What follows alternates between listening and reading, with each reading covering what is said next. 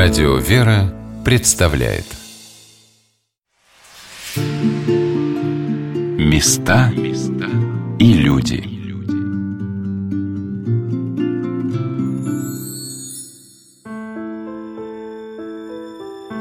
Сегодня на «Волнах Радио «Вера» мы рассказываем о новомучениках земли Курской.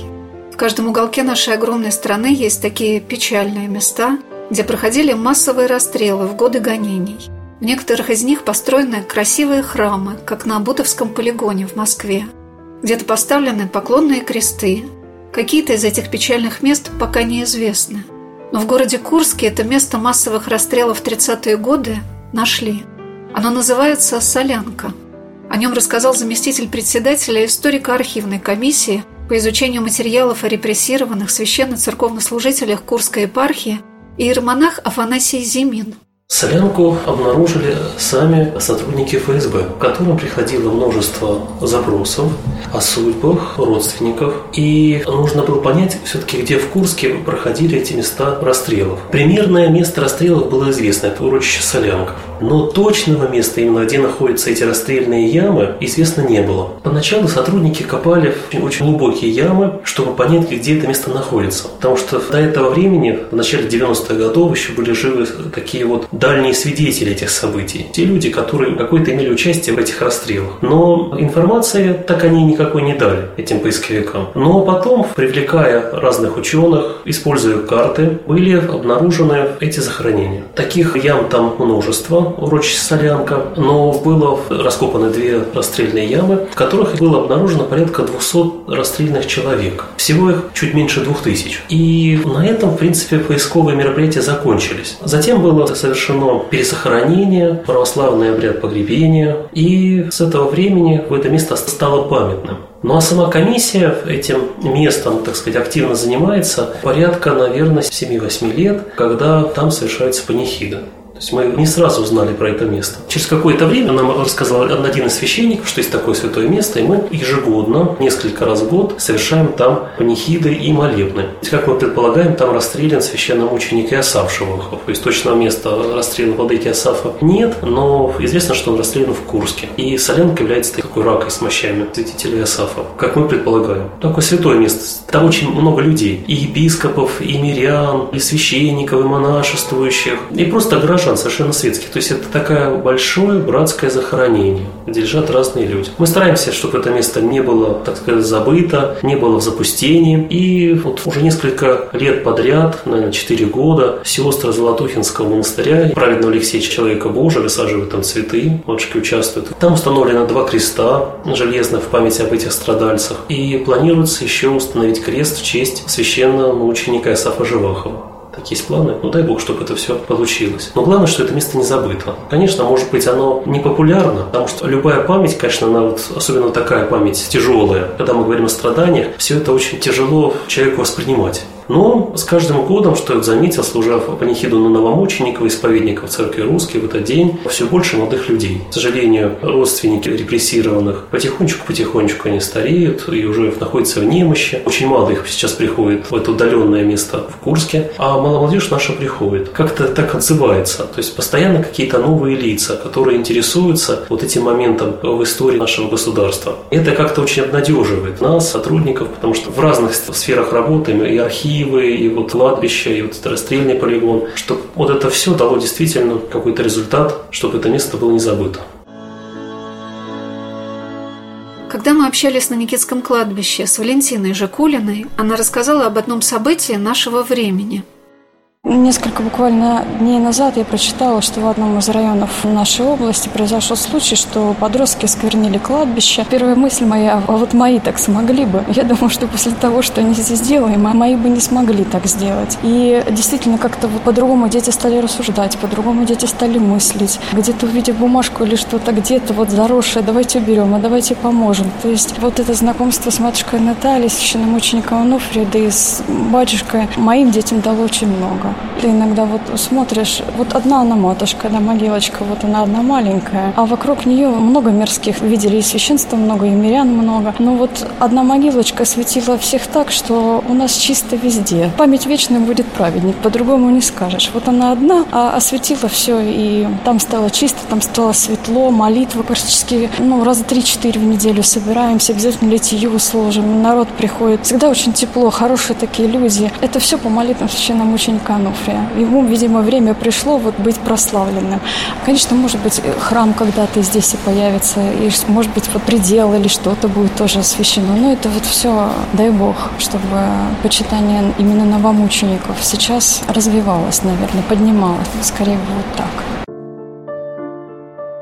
Работая над программой о новомучениках земли Курской, мне посчастливилось вновь побывать на Владимирской земле в городе Петушки, где рядом с вокзалом построен храм, посвященный осветителю Афанасию Сахарову, одному из немногих священнослужителей, епископу Русской Православной Церкви, прошедшему 33 года ссылок и лагерей и вернувшемуся не домой, дома у него не было, а к тем людям, которые все эти годы сохраняли с ним переписку, отправляли ему посылки – и поддерживали его силы.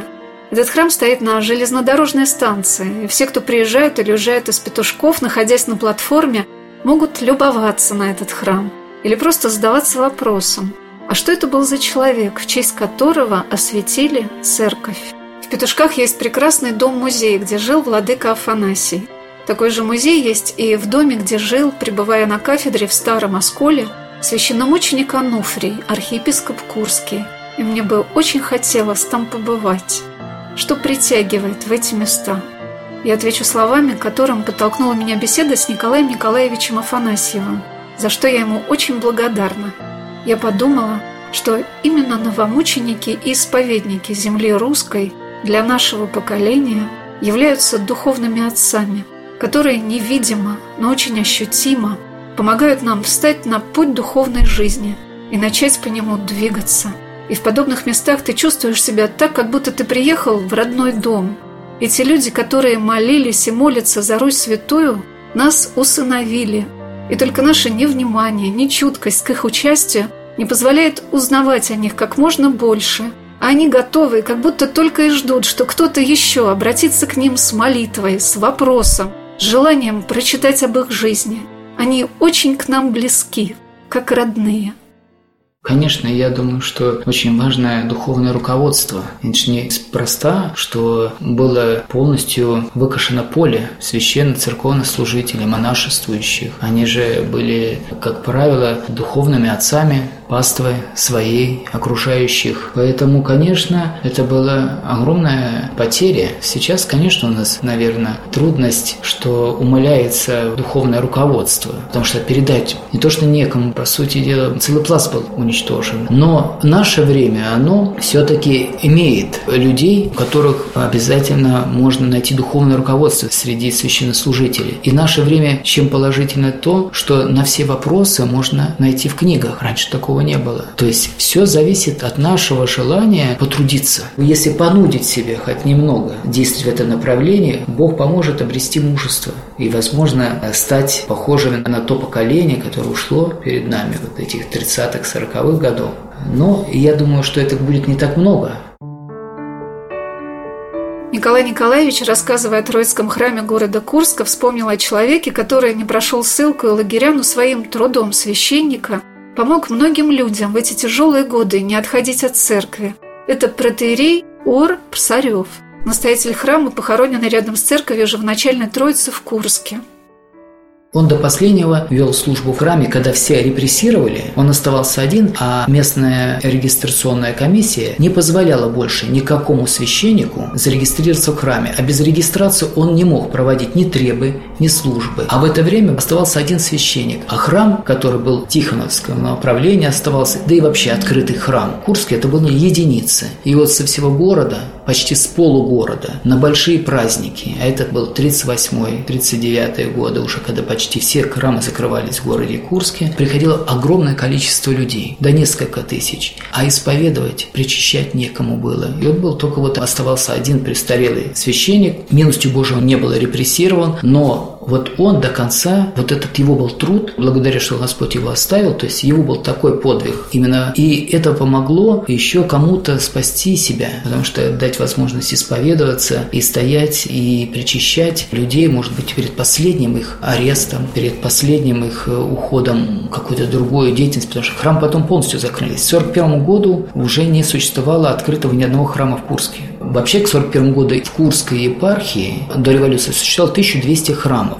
Вот к началу Великой Отечественной войны оставались действующими по всей Курской области только три храма. И то вне города, но в Курске уже были все закрыты храмы.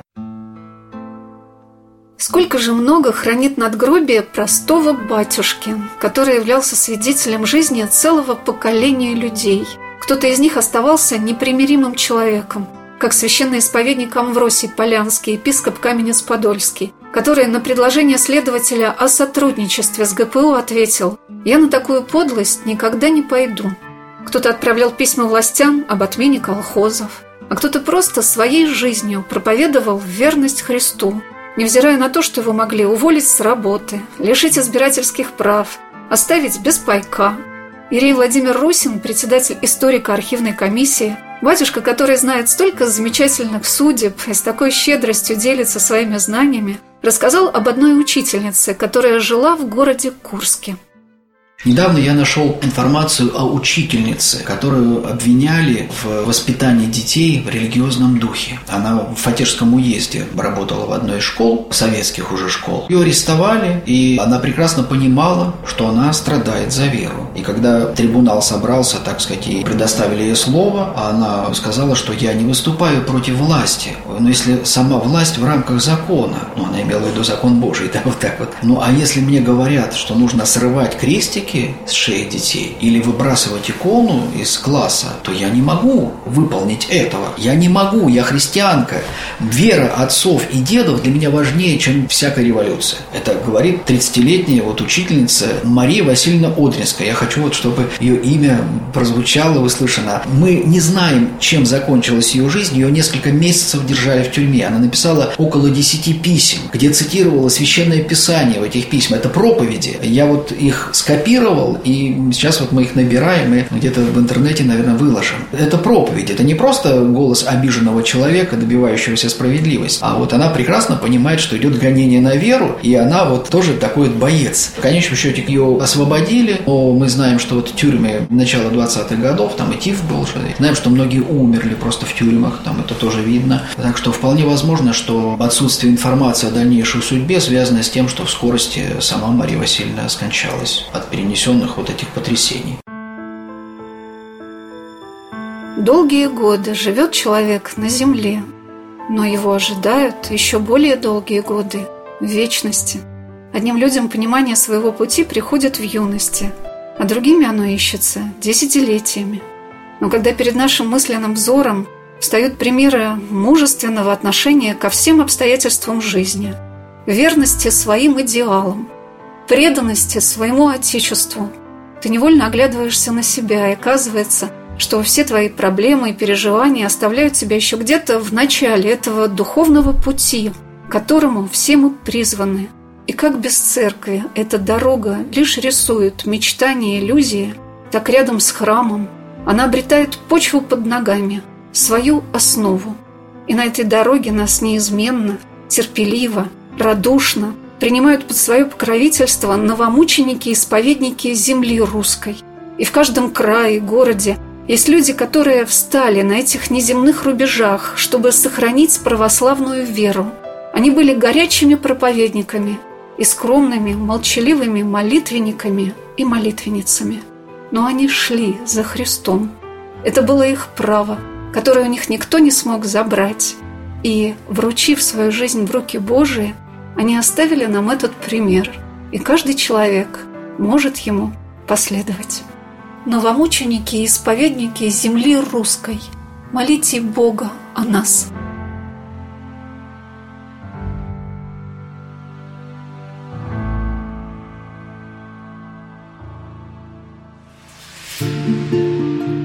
Места.